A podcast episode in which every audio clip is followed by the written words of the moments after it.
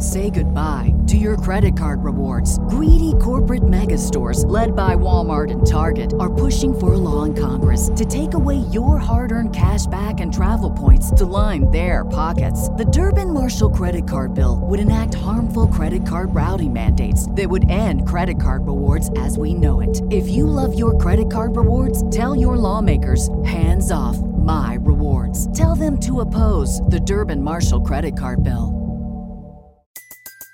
Everybody in your crew identifies as either Big Mac Burger, McNuggets, or McCrispy Sandwich. But you're the filet fish Sandwich all day. That crispy fish, that savory tartar sauce, that melty cheese, that pillowy bun. Yeah, you get it. Every time. And if you love the Filet-O-Fish, right now you can catch two of the classics you love for just $6. Limited time only. Price and participation may vary. Cannot be combined with any other offer. Single item at regular price. Ba da ba ba ba. Hello and welcome everyone to Forgotten True Crime. My name is Trevor Shelby, and the spooky times are here. Meaning, we are telling haunted stories once again. But seriously, everyone, thank you all for joining us for our 2022 Spooktacular event. It's October, and I'm ready to tell a few more spooky stories from my home state and perhaps elsewhere as well. The stories that are featured on this show are true stories. The narrative of each episode comes from extensive research through police reports, trial notes, appeals, personal accounts, news reports, and so much more. Opinions in the show should be taken as such. For more information on each story, join us on our webpage over at truecrime.blog where you're going to see some of the cool things that we gathered for each show. This one's got a lot of really cool stuff. I'm telling you, go check it out. And you can go to our Facebook page as well over at Forgotten True Crime Okie Investigations. These stories depict violent crimes of all types and may be a trigger for some listeners. Listener discretion is advised. James Bailey and Henry Baker, who went by Dutch, and this is how we're going to refer to him for now on, were very close friends. Many of us make friends with others who share the same likes, dislikes. You might like the same sporting team or enjoy the same type of music. You can bond and make friends over just about any topic, and I do mean any topic.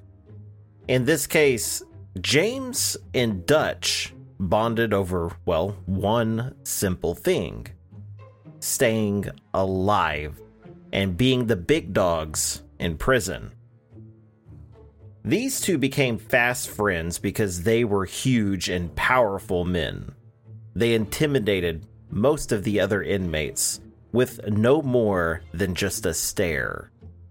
If you stood against them or didn't follow their orders, they would likely be coming for you to teach you a lesson. The two men first met in the late 1880s when they were incarcerated in prison. In 1884, James Bailey was arrested for assault and robbery and sentenced to 14 years in prison. I couldn't find any official records on the tellings of what his exact what his arrest was for. Um, after he was sentenced, he was sent to the Folsom State Prison in California. Dutch had also been arrested in 1884. He and an accomplice broke into a store. They stole all of the goods out of the store, and then they proceeded to open their own store in order to sell their stolen merchandise. Their plot was foiled and Dutch was sentenced to 15 years in prison. He was sent to Folsom State Prison, also in California. Folsom State Prison is well known. It's still open today and it's been featured in many movies and TV shows throughout the years. It was first opened in 1880 and it was the second oldest prison in California. It was at Folsom where the two men first met and became fast friends. They intimidated the other inmates over and over. They got into many fights that could have easily ended in murder. As the time went on, the two men's prison records started to show that they should be placed somewhere else. A prison that might be better equipped to hold such violent men. It was arranged for both James and Dutch to be moved to San Quentin, where they were placed in a cell together, which probably proved to be, you know, a mistake. The two men spent their time in the prison cell planning out how they were going to become the top dogs in San Quentin. In Folsom, it was almost like they were a big fish in a little pond. But in San Quentin, they were definitely the small fish if they were apart. Together, they probably stood a better chance. It was reported that the two men spent all their time breaking the prison rules. They were always ugly, quarrelsome prisoners, and time after time, they had been punished for their violence. They used makeshift knives to cut and slash other prisoners who annoyed them. This caused large scars on the victims that they would have to see for the rest of their lives. They were described by one guard as the worst prisoners they had ever dealt with. Over the next year, they did nothing but cause trouble for the other inmates and guards in San Quentin but instead of gaining power in the prison population, they actually made things harder for themselves. Over time, James and Dutch started blaming one another for their multiple mishaps, and eventually they began to fight amongst themselves. Eventually, they were no longer cellmates. The guards couldn't keep breaking up their fights, and decided that separating them was the best thing to do. The two would still see each other in the prison, but they were no longer friends. Then a rumor began to swirl around the prison that both James and Dutch were carrying knives intended to do harm to one another. From a lot of the bystanders' statements, it was James who was the aggressor here, he started threatening Dutch and telling him that when he had the chance, he was a dead man. Dutch was not the type of inmate to back down from a fight, but he knew that if he didn't strike first in this situation, he would likely be dead or maimed very soon. This was not the first time he had to deal with death threats in prison, and Dutch knew how to properly deal with them. So on September 22nd, 1891, Dutch put his plan into action. The San Quentin dining room was a vast space with tables all around. There were two lines to getting your food. They were on opposite sides of the room. This helped space the inmates out and helped everyone eventually find seats and places where they could eat. Dutch was in line on one side of the room. He looked around the dining hall and he laid eyes on James Bailey. James was on the other side of the hall and he was sitting down and he was already eating his dinner.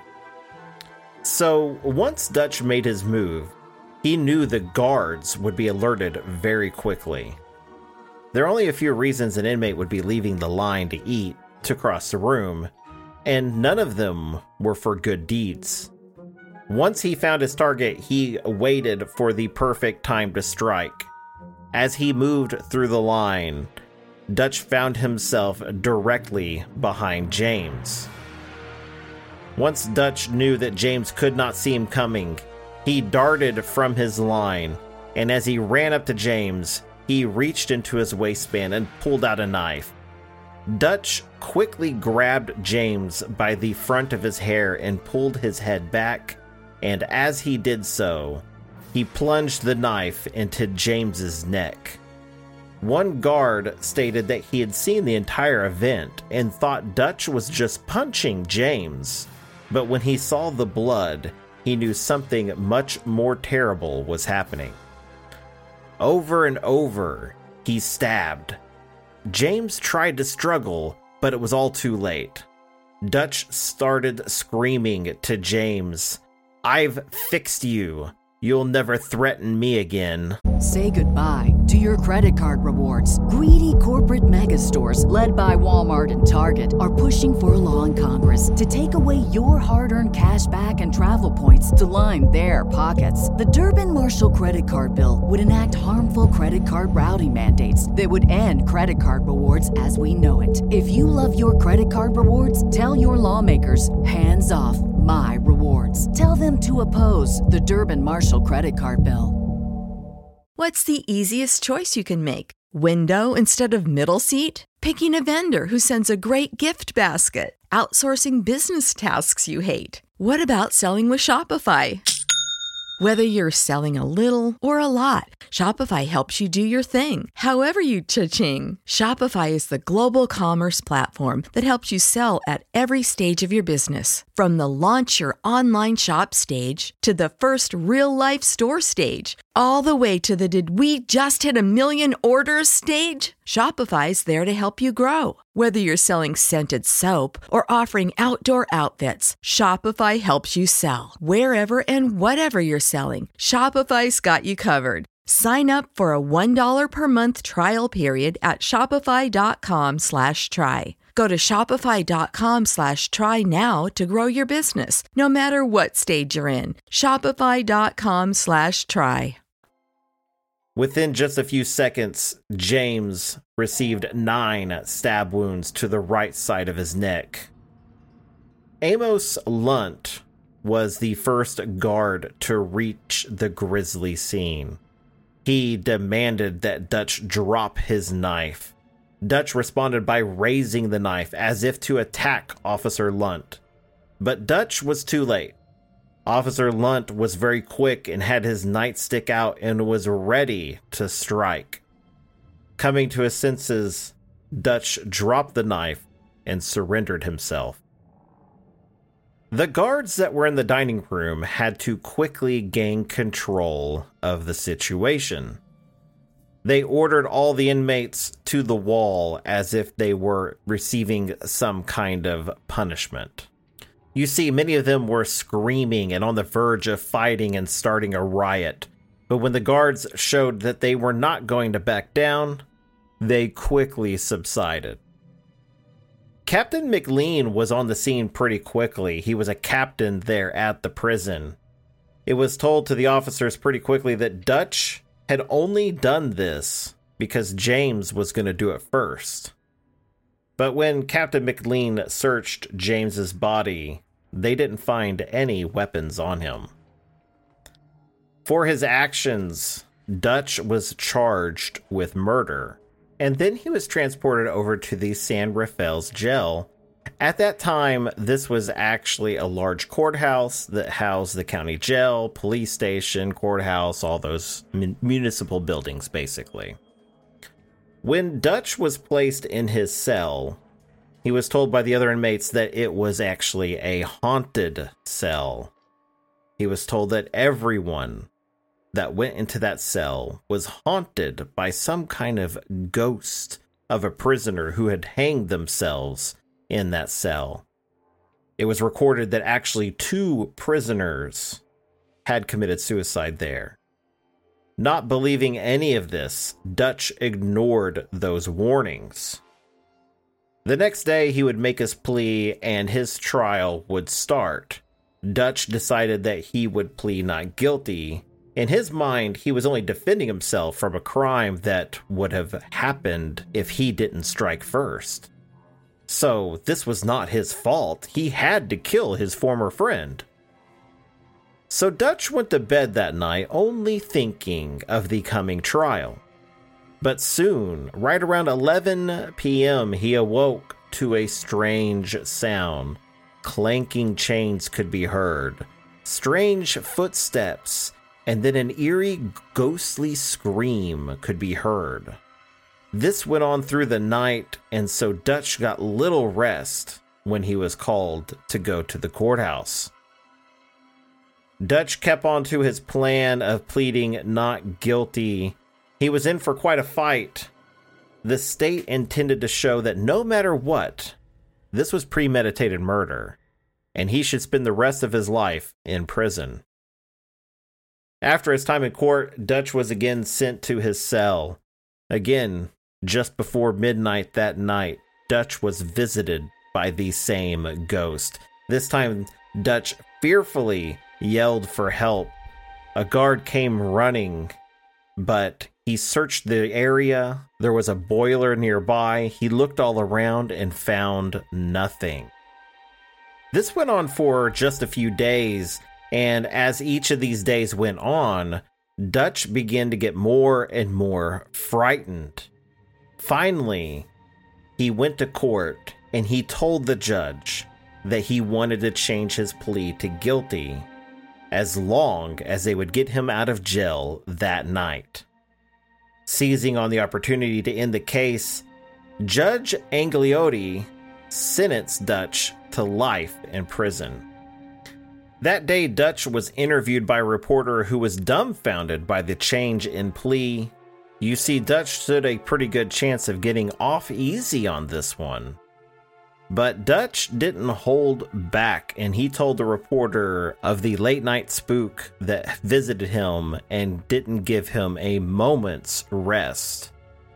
Those who were close to what had happened believed the ghost was, in fact, James himself getting back at his old friend.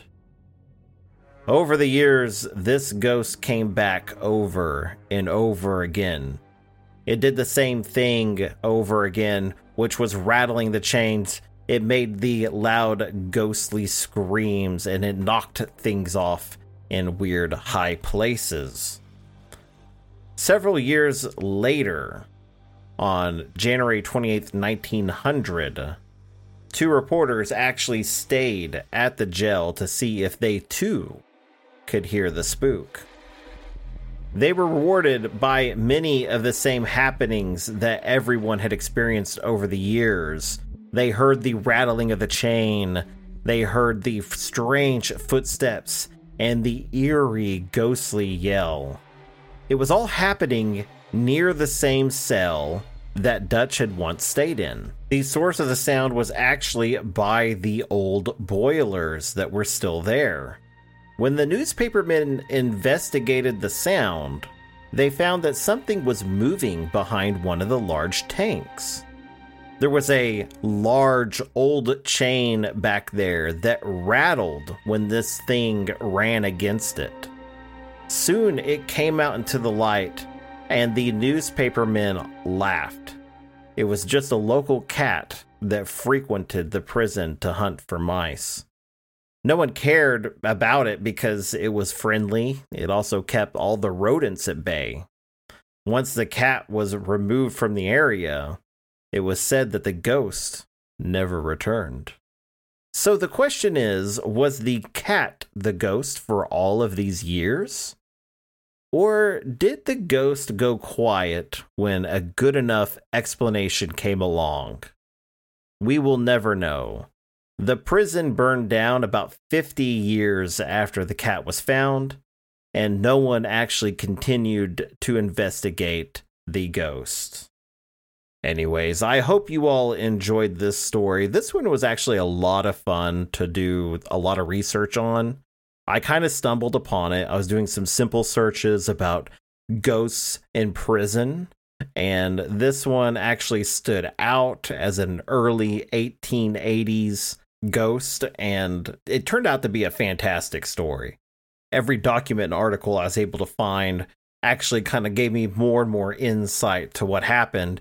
Uh, researching stories that are 142 years old is not that simple. Many of the records are no longer available, they're been destroyed or lost. So, whenever you do find something like this, it's actually quite exciting for me so I really hope you guys enjoyed this one. It actually took me quite a while to really kind of piece this one all together.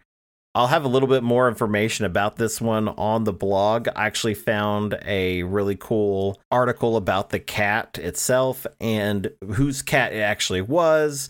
And this was actually like a really well known local cat. So definitely go over there. I'll get the story posted very soon over at truecrime.blog. Thank you guys so much for listening to this one. I will have a couple more really good spooky tells for you guys this year. I really enjoyed doing these. It kind of breaks up the monotony of true crime case after true crime case. It's always so doom and gloom. Whereas with these, I get to have a little bit more fun because these have a little spook factor and mystery to them. Make sure you subscribe to the podcast. That way, when we have new episodes, you will be the first to know. I'll see you all next time. See ya.